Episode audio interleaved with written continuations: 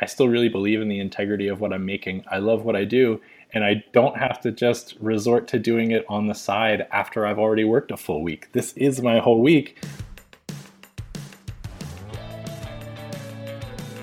If you're a creative person, if you're a baker, a dancer, a photographer, a screenwriter, an actor, a comedian, a podcaster, and you want to figure out how to make a living doing what you love, this is the show. This is the show. Don't keep your day job. My name is Cathy Heller, and I'm a singer songwriter. I make a living doing what I love, and I want that for you.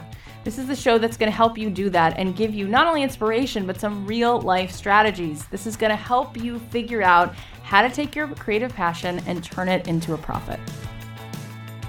Thanks to VideoBlocks for supporting Don't Keep Your Day Job. Get a free seven-day trial by going to videoblocks.com slash dreamjob. So just remember, they're giving away seven days of VideoBlocks so you can try it out and explore this new collection for free. Go to videoblocks.com slash dreamjob. Thanks, VideoBlocks. Hi, everybody. Welcome back to another episode of Don't Keep Your Day Job. I'm Cathy Heller, and I am here to constantly remind you of what you really are. You are so powerful a friend of mine likes to say, You are a masterpiece, a piece of the master. Whether you believe in God, the universe, whatever it is, I say, God, you are infinite. We are so much more powerful than we ever give ourselves credit for. I want you to stop being so hard on yourself. I want to be here to remind you that you're amazing. And the truth is, you know that. There are times in your life, there have been moments where you've had that clarity and you've glimpsed just how powerful you are. And then what happens is we go back to that default place. We go back to that place of thinking we're not enough. We go back to that place of thinking that we're never going to do it, we're never going to be there. The thing is, most people are not learning from the best of the best. Most people are learning from whoever happens to be around them. But what I'm here to tell you is that success is something that you can reverse engineer. Remember that story when we were kids, Hansel and Gretel? So remember that they left little breadcrumbs so that they could then backtrack how they got there. But that's the truth with anybody. If somebody is lucky, okay, so they might be successful for a minute. But if somebody is sustaining that success, if someone's successful and they continue to be, then there are common denominators to that success. And we can start to study what's working for people who are successful. And that's why I started the show. When I started to go for what I wanted, which was songwriting, I started to do this intuitively. I started to look at who was already doing it. Instead of listening to the people around me and telling me that it wouldn't happen and they had already settled, that settling was part of life and blah, blah, blah, I said, what if I set out to look at people who have achieved exactly what it is I want to do? And how could I understand what it is that they had done? What path had they taken? How had they created their content? Who had they reached out to? How had they gotten their, their music to be where it was? And so I started to look into what I needed to do. And it's the same thing for everything I've ever done. I've started several businesses. I now have an agency. I pitch other artists. I started this podcast. I'm writing a book. Every single endeavor that I've ever done, instead of looking at what people around me are saying, I try to strive for being not just good, but outstanding. So I'm going to look at who's already done it. And that's the beauty of living in the time that we're in now. If this was 20 years ago, it's much harder to try and understand what other people have done, although you can still do it. You could, you know, try to reach out and find a mentor. But I'm here to remind you of what you already know. You're so incredibly original and special. Nobody else is like you. Nobody has come here to do the things that you have to do. And I believe that every person is unique. And in that sense, every person is a whole world world. Every single person has something to contribute that no one else can contribute. No one else can do it the way you do it because you're going to see it differently. You're going to express it differently. So I want to remind you that this is something that's attainable. And the more certain you become that this is attainable, the more that you're going to start putting one foot in front of the other. So I want you to prime yourself.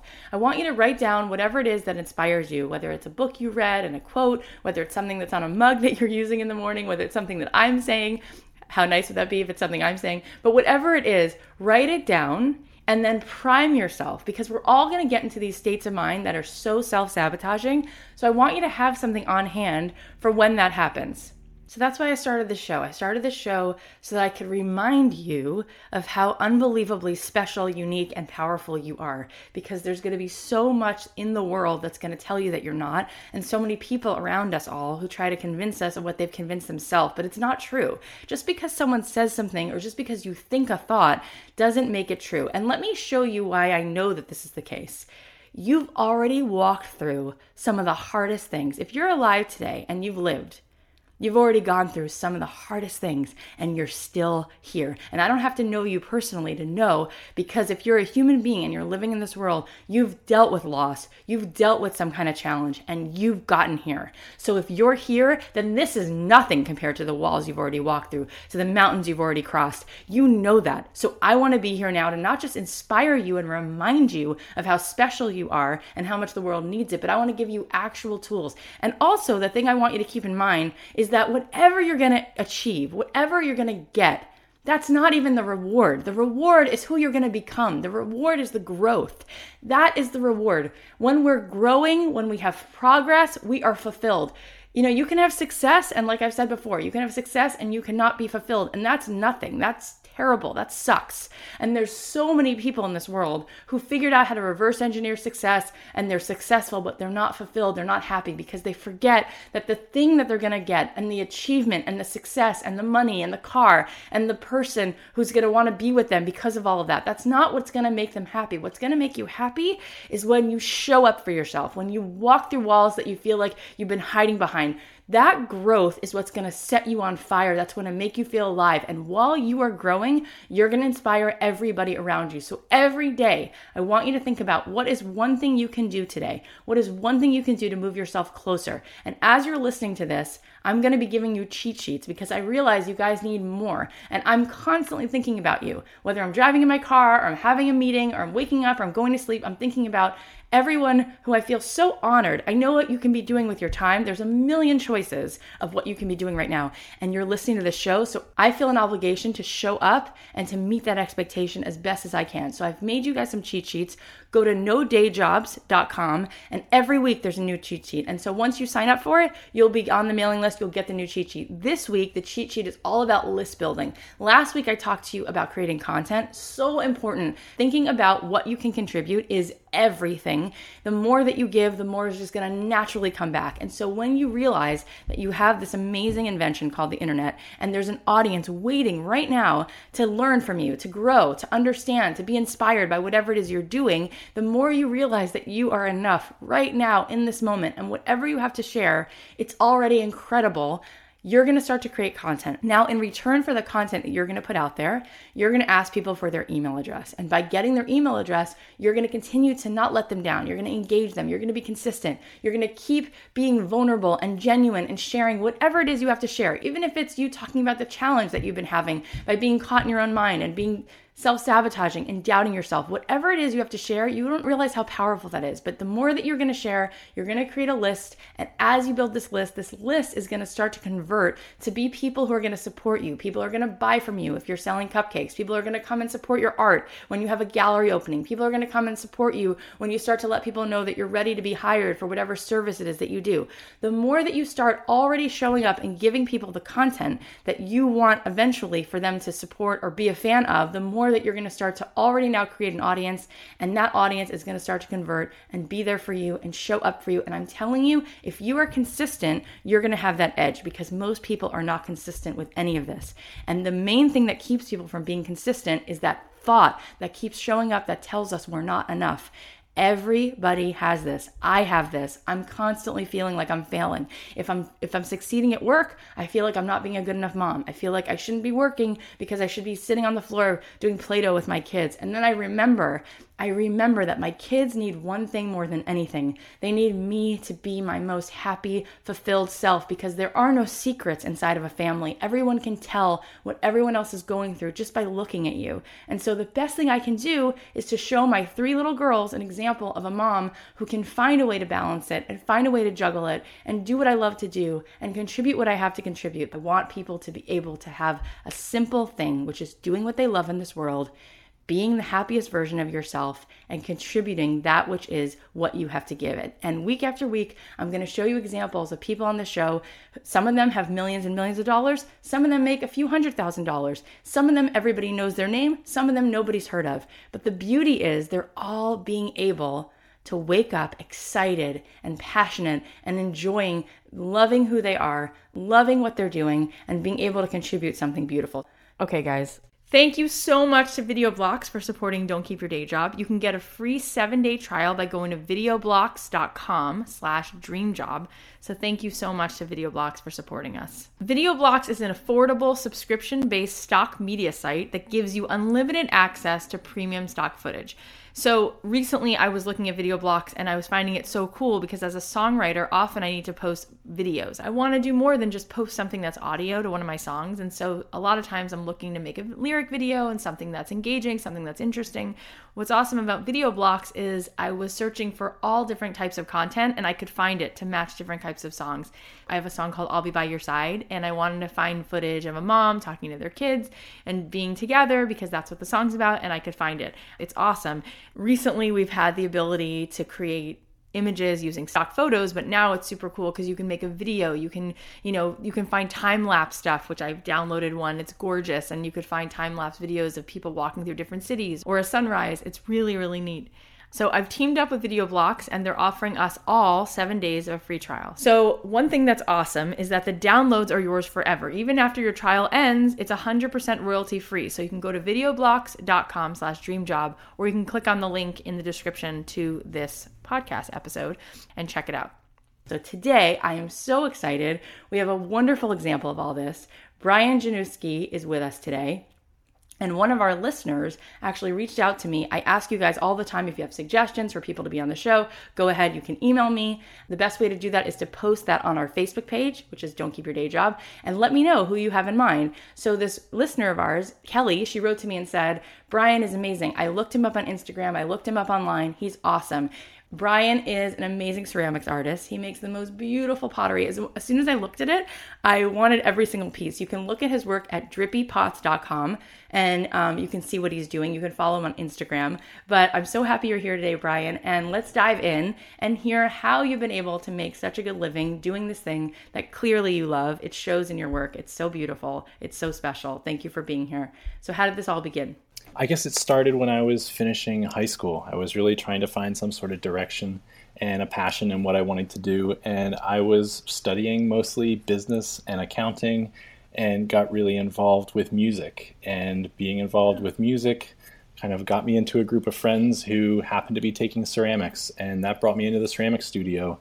And really, it was just through having um, a very supportive teacher and then a very supportive professor in college who uh, really encouraged me to follow this thing that I had a real passion for and somehow saw some little kernel uh, of something in me that maybe I could make a career out of this.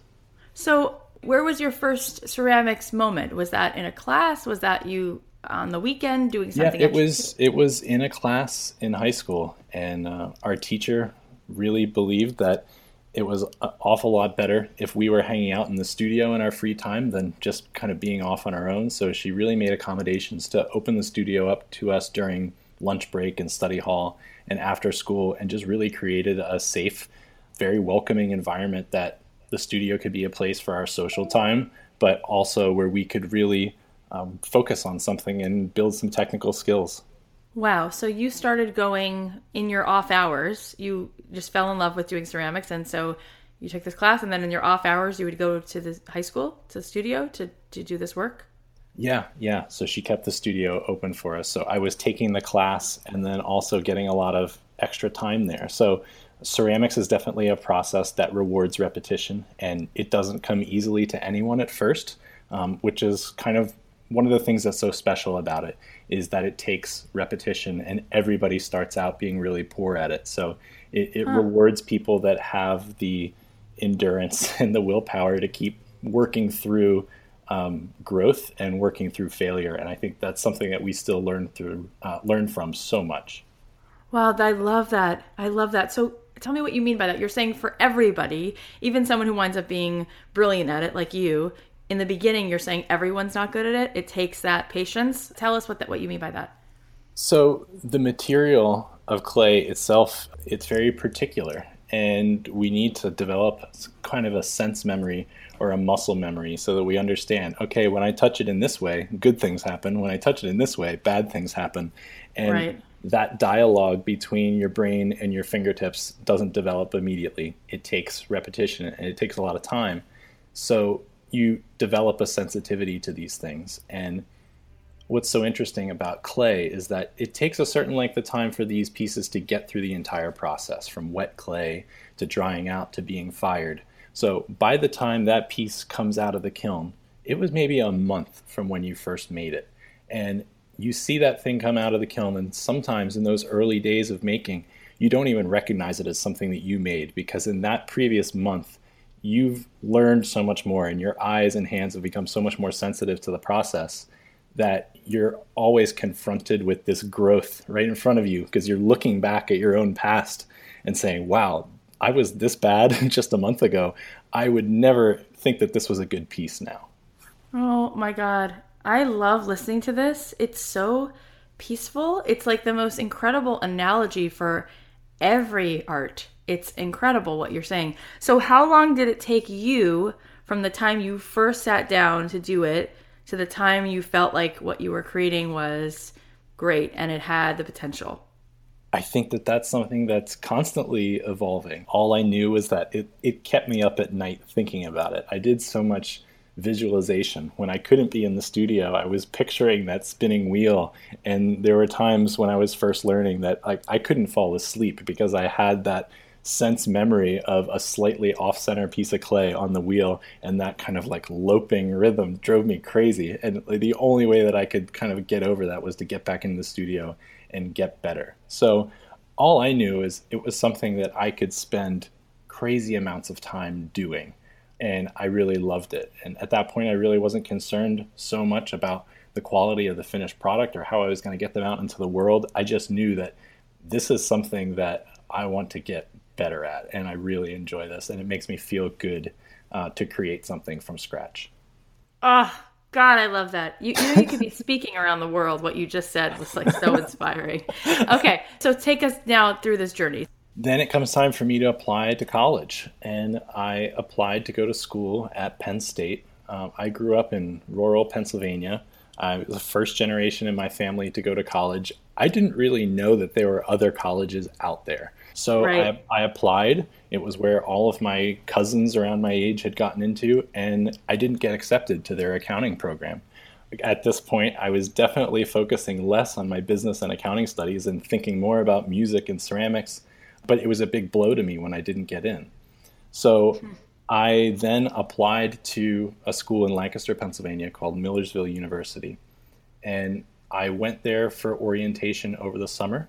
And I kind of broke away from the tour group to go find the art building and find the ceramic studio. And my professor, who's now my lifelong friend, um, Debbie Siegel, was there teaching an adult class over the summer. And she pulled me into her office and sat down and had this great discussion with me. And that next week she pulled a bunch of strings to get me into classes that were already filled. And i was able to just start school on track to become an art major. So then you went through the four years of art school or is it two years or what happened yeah then? so i went through four years there and i got my bachelor of fine arts degree from millersville and uh, i stayed for one extra year as an artist in residence there to try to put together a portfolio to go to graduate school then I got accepted to a great school called Cranbrook Academy of Art, which is outside of Detroit.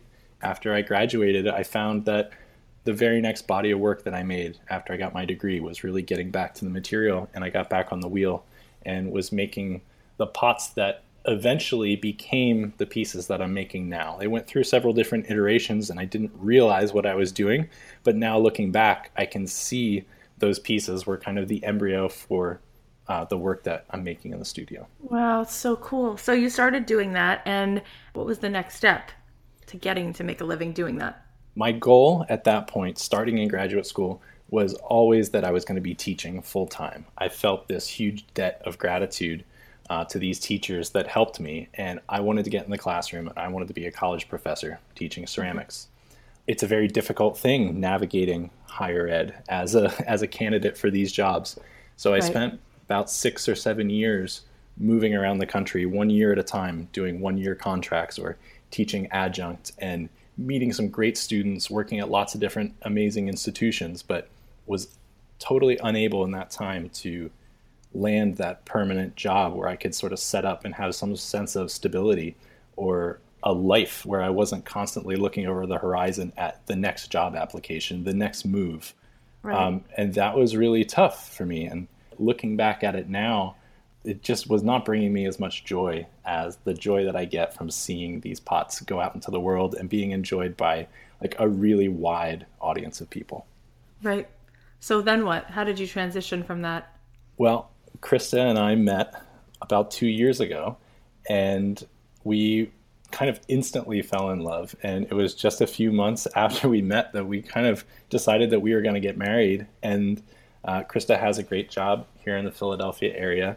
And we just kind of talked it through and made the decision that this was the perfect time for me to move somewhere where I could set up and have that permanence and stability. And that I owed it to myself and to my passion for the material to try making a living off of the thing that I love to do, which is to make these pieces. Right. So you quit teaching at that point. You yeah. didn't take the next job. And then you were living off some savings so that you could start this passion project. Right. So in my final semester of teaching, I was given a really great opportunity to do a limited edition of pieces for a company called The Sill, which is based in New York City. And they ordered like 200 or 250 of these planter pieces. And at wow. that time, that was a, an astronomically huge order for me. It is. I mean, I thinking that you have to create those, that's a lot. Right. and I was teaching full time, working in my own studio on the evenings and weekends. Um, we were, Krista and I were living apart. I was in Indianapolis. She was here in Philadelphia. So I just lived in the studio to get this project done. So thanks to them, that one project was able to give me this little savings of basically $5,000. And that $5,000 became the starting capital for the business. And that was my main risk. I moved to Philadelphia with that money and said, this has to be the thing that sustains me to kind of get equipment, get a space, and get up and running. And it really put the pressure on to get more accounts and start selling work right away. Oh my gosh. Okay, I have so many questions. Before we dive into the next thing, which is really exciting, how did you even get that job at the Sill? Amazingly, they found me through social media. Okay, so how did that start? What were you posting?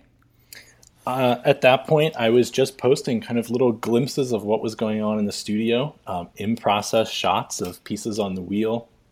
Um, I was really trying to get more serious about photography and upgrading my equipment and really trying to study product photography and images from advertising that I was really drawn to, mm-hmm. and trying to create a setup for myself that imitated that and started to, to, tell some sort of a story or project a kind of lifestyle around the pieces that I was making. The kind of convention in studio ceramics is to take a picture of a piece on like a perfectly neutral background. It's either just a completely blank background background or this kind of gradient and what that does is it strips away any other information other than just the object that's in front of you. And what right, I find so interesting about Instagram is we're not looking at just the subject of the photo, but there's this whole lifestyle and this backstory that we're so curious to see in people's pictures. So I was really trying to develop an aesthetic and a methodology in the way that I took photographs that told people a little bit more about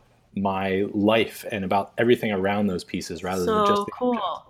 So cool. So what give me some examples.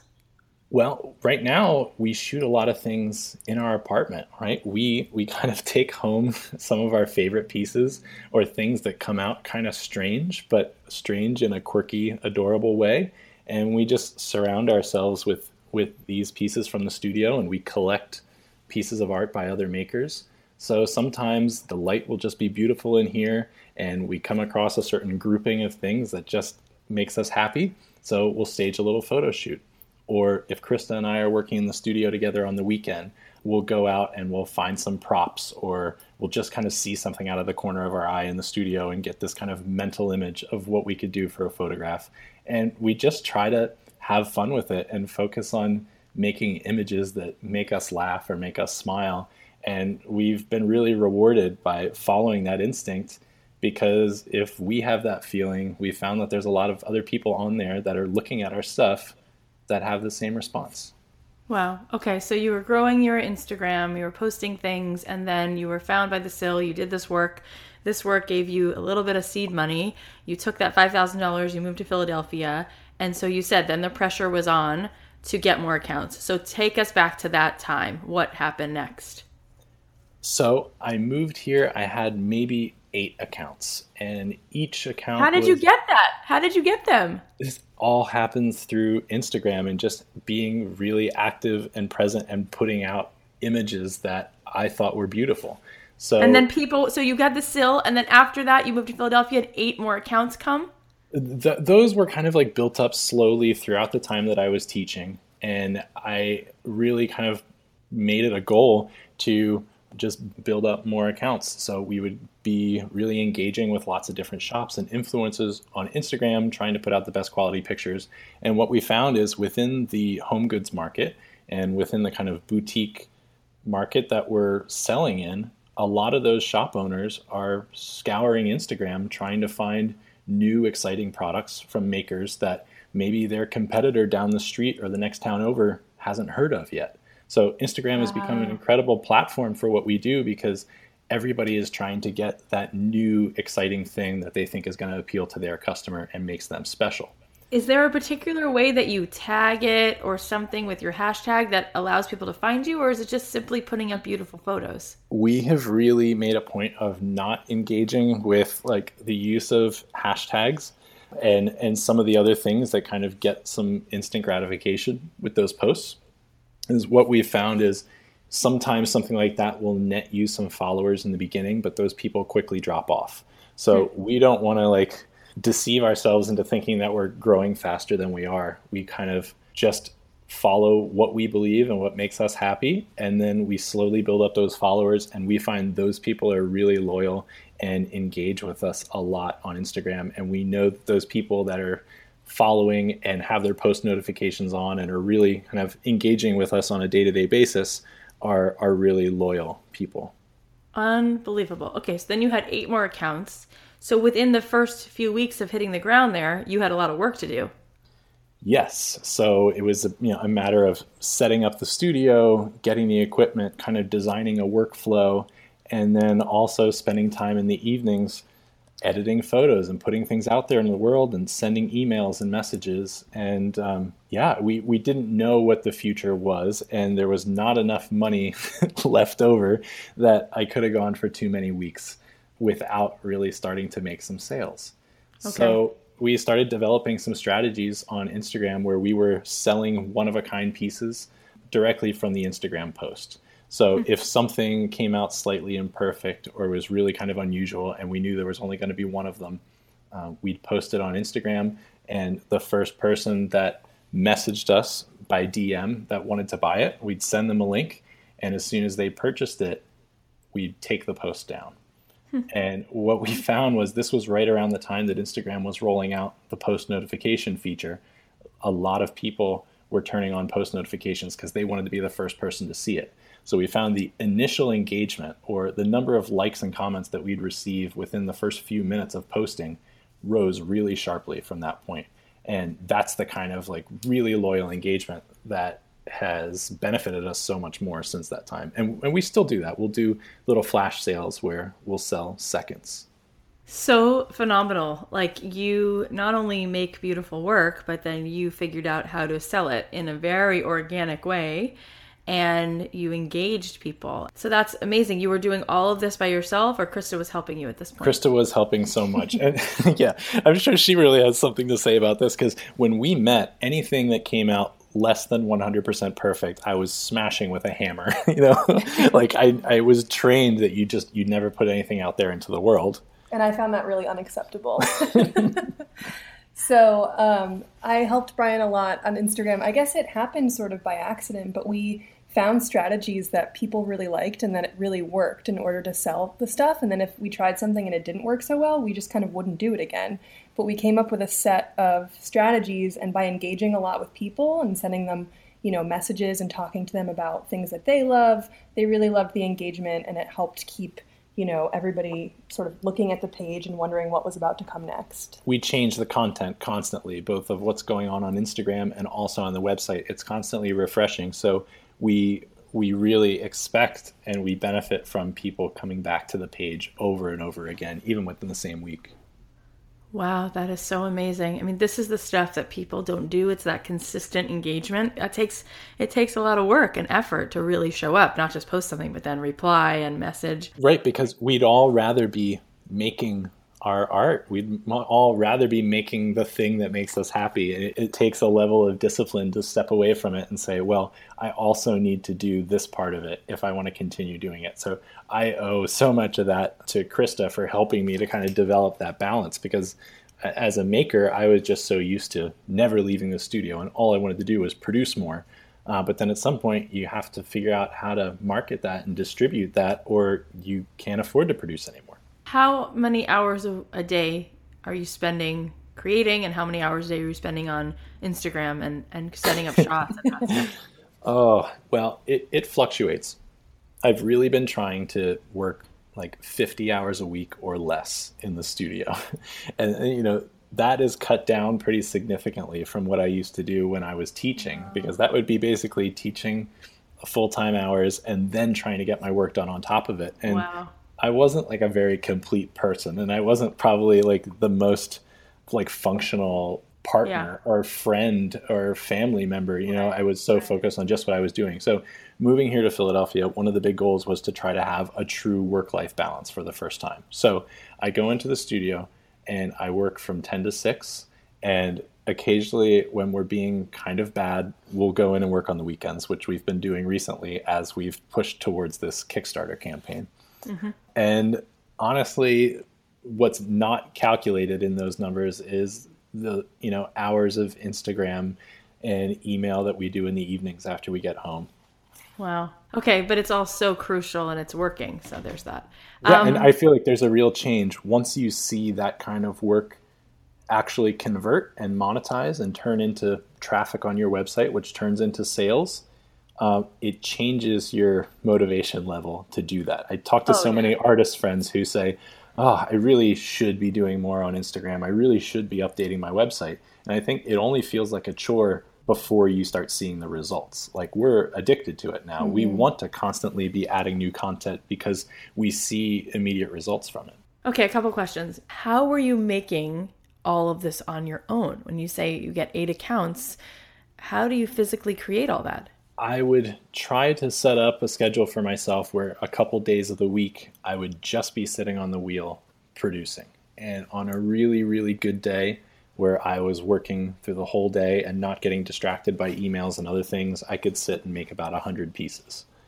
But if Are I you kidding? That, you can make 100 pieces in a day? It takes some practice, but oh I, got, I got to, I got to that point. But after two days oh in a oh row of doing God. that, I, my body was a mess. My back really hurt. You know, my skin was coming off my fingers. You know, like that was not a sustainable solution. So I realized I had to be able to start delegating some things, and I had to bring in help in the studio um, mm-hmm. beyond what Krista was able to do uh, on her days off. So I started reaching out to bring in some assistants into the studio, people that I had already known from other networks. I used to live here in Philadelphia during a studio residency. Um, right. So I had a built in network, and I found a couple people who were really willing to jump in and go on this journey with us, knowing that it was going to be a kind of figure it out as we go situation. And I wasn't going to be able to pay them a whole lot of money at first, but I promised them that as we got more established on our side of things and getting more accounts that I would be able to raise their pay kind of to correspond with that. And um, I'm really fortunate that they've been really loyal and patient with that process. And so they help you make things?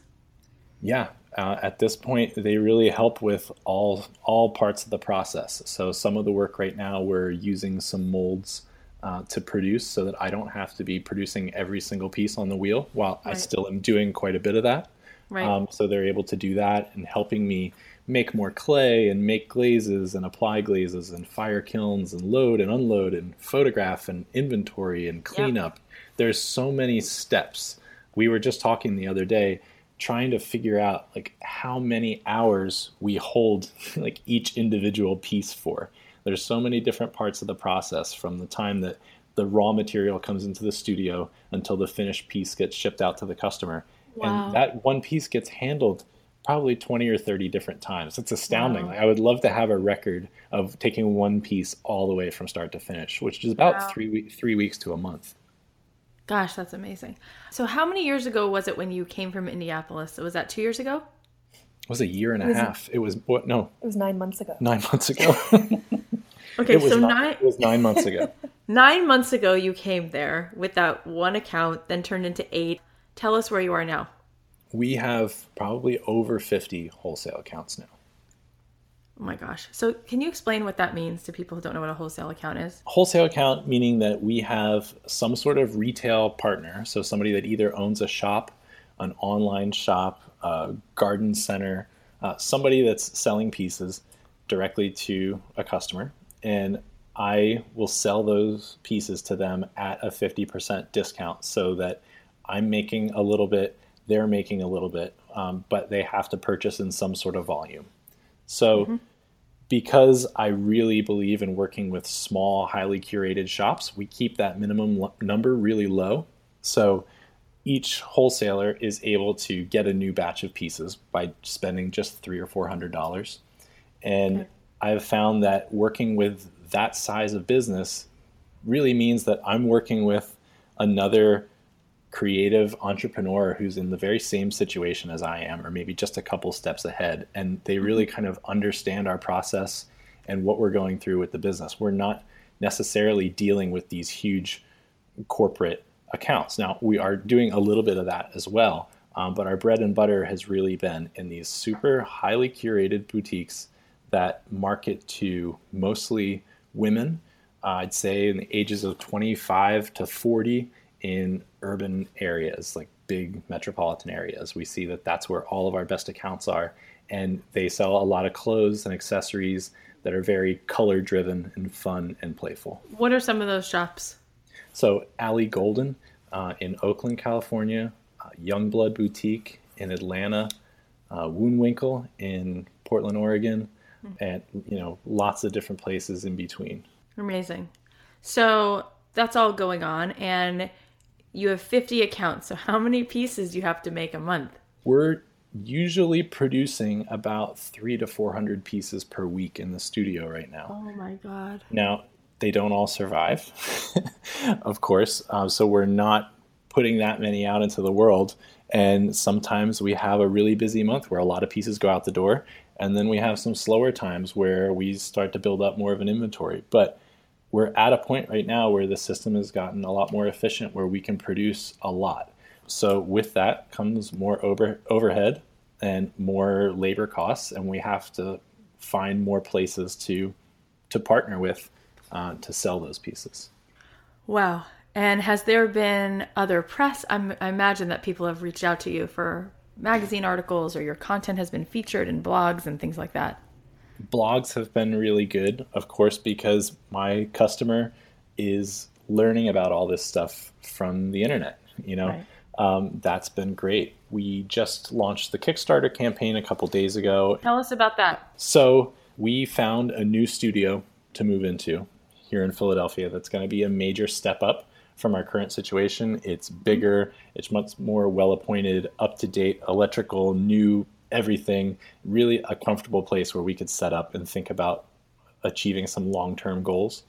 Um, but it's quite a bit more expensive than the space that we're in now. We were able to move into a pretty no frills situation in a pretty rough neighborhood in Philadelphia to get started.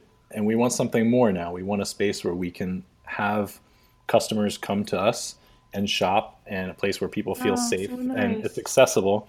Like a So- multi purpose use.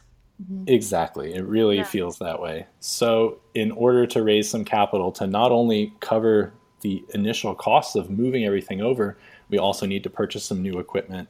We worked really hard for about a week to put together a Kickstarter campaign, which has been tremendously successful. So, the campaign's going to run for 30 days.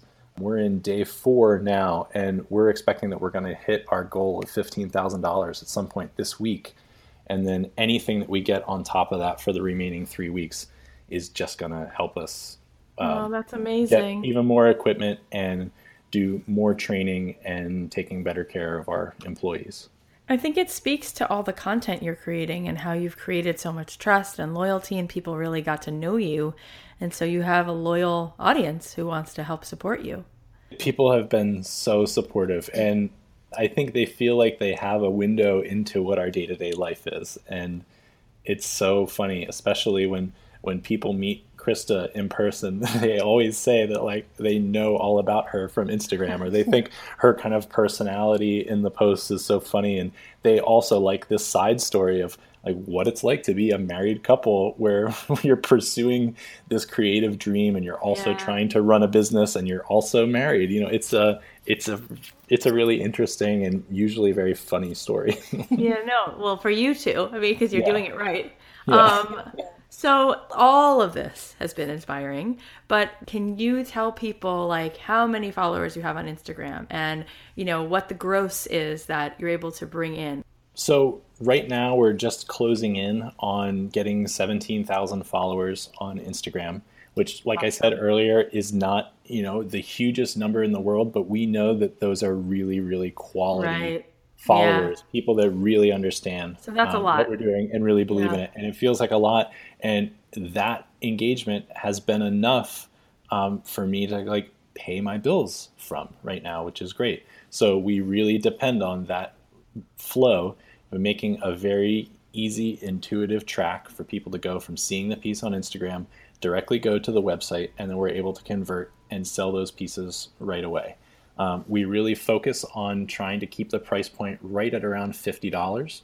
So mm-hmm. that demographic that we're appealing to of mostly young people that are probably setting up their first apartment or first house, mostly right. in a big city. They don't have a lot of space. These small handheld size pieces of art that they can get for $50 that is a one of a kind piece of art has been so great. So we don't really know just yet what our stable metric is for sales is we haven't even been doing this consistently for a full calendar year. So crazy, but, but look how much growth in, there's been. It's been shocking to us how engaged people are. But in the in the portion of 2016 that I was actually set up here in Philadelphia and had an operating studio, we did gross sales of close to $100,000. It's amazing. Which is absolutely incredible. Now, of That's course, not even how many months in 2016?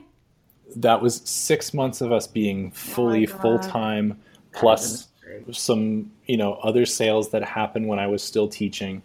But we really believe that from what we've seen in 2017 that we're on track to significantly increase that, and we're trying to be really smart about how we use that money and how we reinvest it, and make sure that we're constantly making choices that are going to help improve things in the business in the future.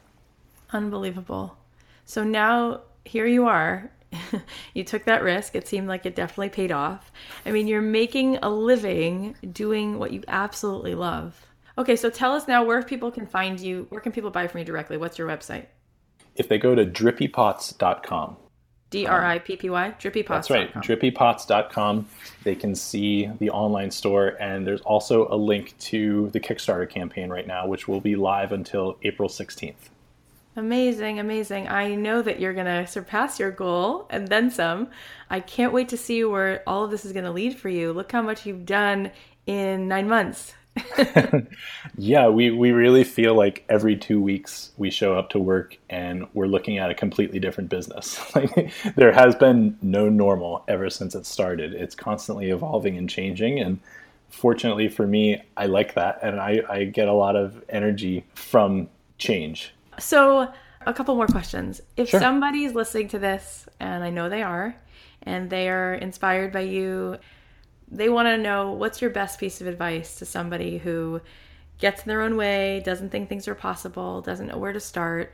What do you say to somebody who wants to achieve their dream? Something that was so important for me, and this was a huge change, and it was after I met Krista, was it's so important to listen to what people have to say about what you're putting out there, what you're making, what you're producing. It really matters, and it's so important to have an audience. And previous to that, I was making work that I thought was important, and I didn't really care so much what the external feedback was. Hmm. And that can be great as a purely independent art for art's sake practice. But if this is something that you're looking to build some sort of financial independence from, or to see this thing continue to grow, I think it's really worthwhile to pay attention to what are people responding to. We didn't even really get to talk about this much, but there were years while I was teaching that people were asking about these drippy pots that I make now, and I was not interested in making them. I made them once for a, for a commission, and I thought I was kind of done with it. And people were contacting me, dealers and galleries, asking when I was going to make more, and I just kind of thought, nah, I don't, I don't really care about those. Like I'm, I'm doing something that I thought was more important. Huh. Uh, once I decided to actually listen, I heard it differently. And what people were saying is, you made a thing. We think that that thing is beautiful, and we want to have it around us. And that's a great thing. But I yeah. couldn't hear, I couldn't hear that as a great thing because, like you said, I couldn't get out of my own way, and I, I just I, I was too focused on what what my specific interest was in that moment. And so the things now, that you were creating then weren't necessarily selling in the same way. You weren't getting the same traction. Right. Those were not things that were at all created for the market. These were things that were created for exhibitions that were mostly viewed by other academics. And maybe I would get lucky and somebody would write an essay about it, but there was never any expectation wow. that that thing would produce a, a paycheck. In fact, that's so the, fascinating. Oh the gosh. whole time that I was teaching, my art making practice was a financial loss. It was a write off. I was losing thousands of dollars every year on wow. materials and fabrication and shipping. But it was necessary for me to be producing and shipping these things all over to have an exhibition record. But and, and, this was true of most of my colleagues too. Nobody ever thought about that as something that you could actually financially benefit from.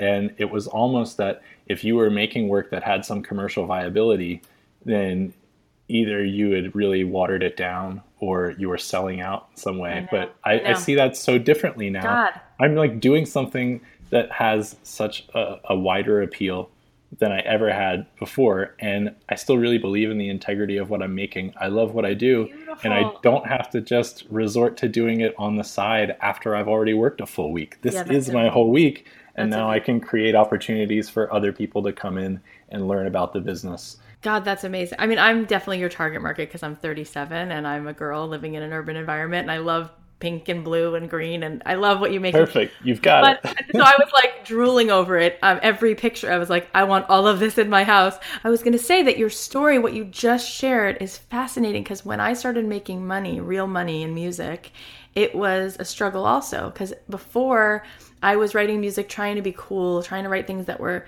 for some reason I equated like art with things that were like depressing.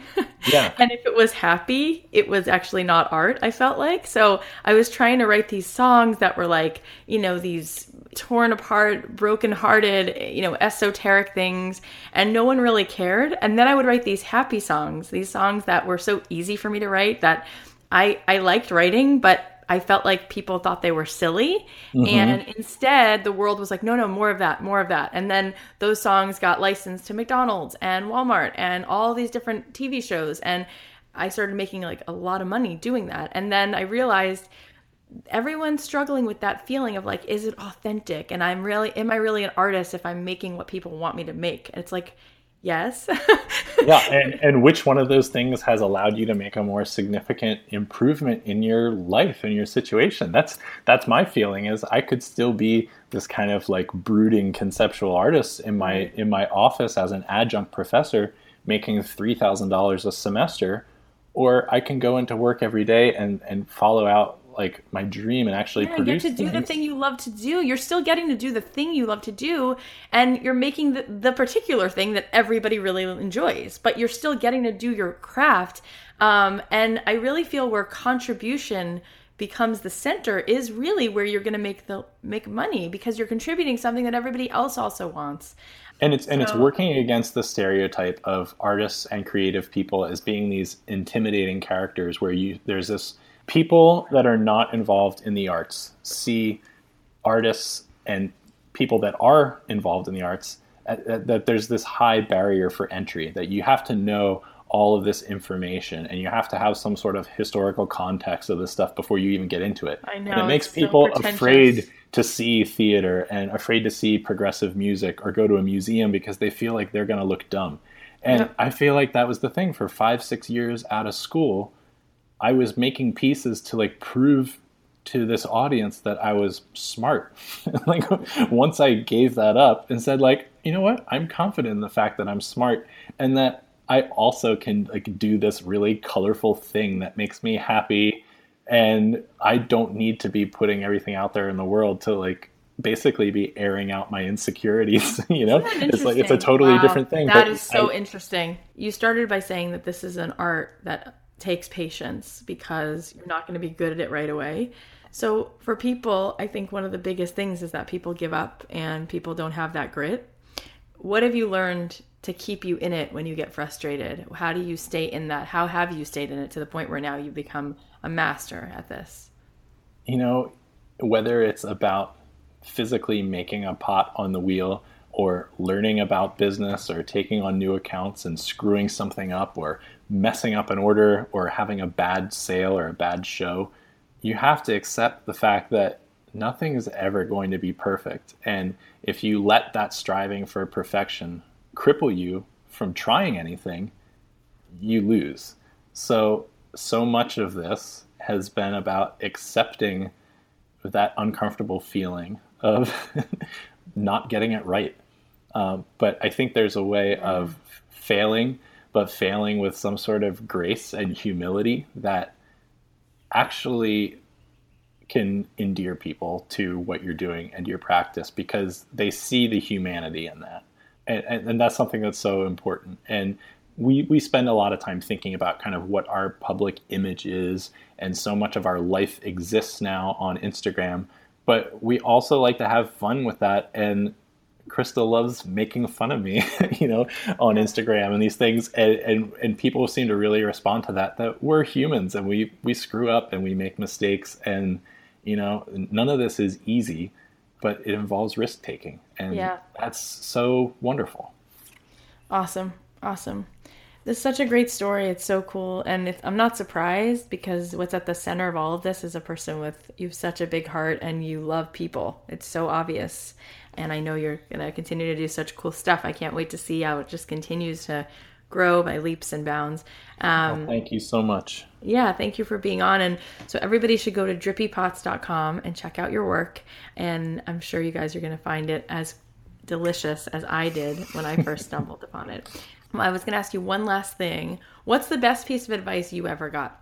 I think for me, a piece of advice that has stuck with me for such a long time. So, Debbie, my college professor, everybody has a bunch of bad artwork inside of them that they have to get out of the way. So, uh. those first couple years of making is about repetition and developing that sense memory and that muscle memory and get all that bad work out of you. And I think that's such an interesting way of thinking about it. It takes the pressure off. You just go into it, say, I'm going to be pretty bad at this for a while, but maybe I can be bad at it and still note my progress and still have fun.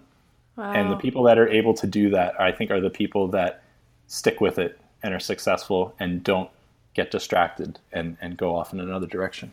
Yeah, I love that. I think that's an ex- extremely inspiring way to end because it helps people to go for it and not have that pressure, exactly like you said. And maybe one day they'll get to be making drippy pots like you and making a living doing it. So thank you for being on. And, thank you so uh, much. Brian, that was so much fun to listen to. I'm so happy that you were here and I can't wait to see what's going to happen. And I want to go buy some drippy pots. All right, so here are some of the takeaways. Number one, when you start working on your passion project, it doesn't matter how good you are in the beginning. If you love it that much, you'll have the drive to get better. Number two, honing your craft is like the process of making ceramics. It requires tremendous endurance and willpower to keep working through growth and failure. And in the end, it rewards you. Number three, everyone is capable of doing bad art. You just have to dive in and get the bad stuff out of your system, and eventually you're to get to the brilliant stuff.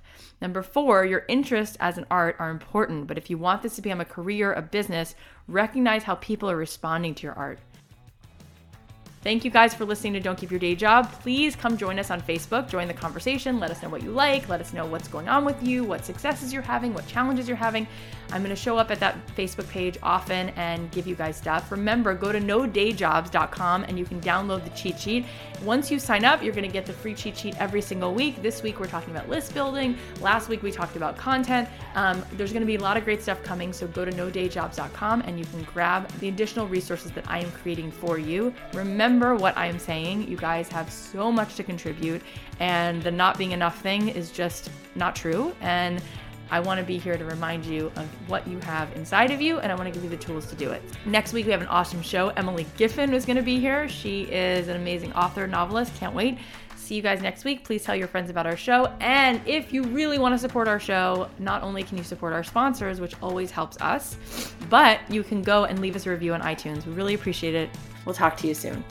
I want to give a shout out to the amazing team who makes this show possible. Special thanks to our executive producer, Tim Street, and producer, Emma Kikuchi. The podcast is a production of Authentic. For more info on advertising in this show, visit AuthenticShows.com.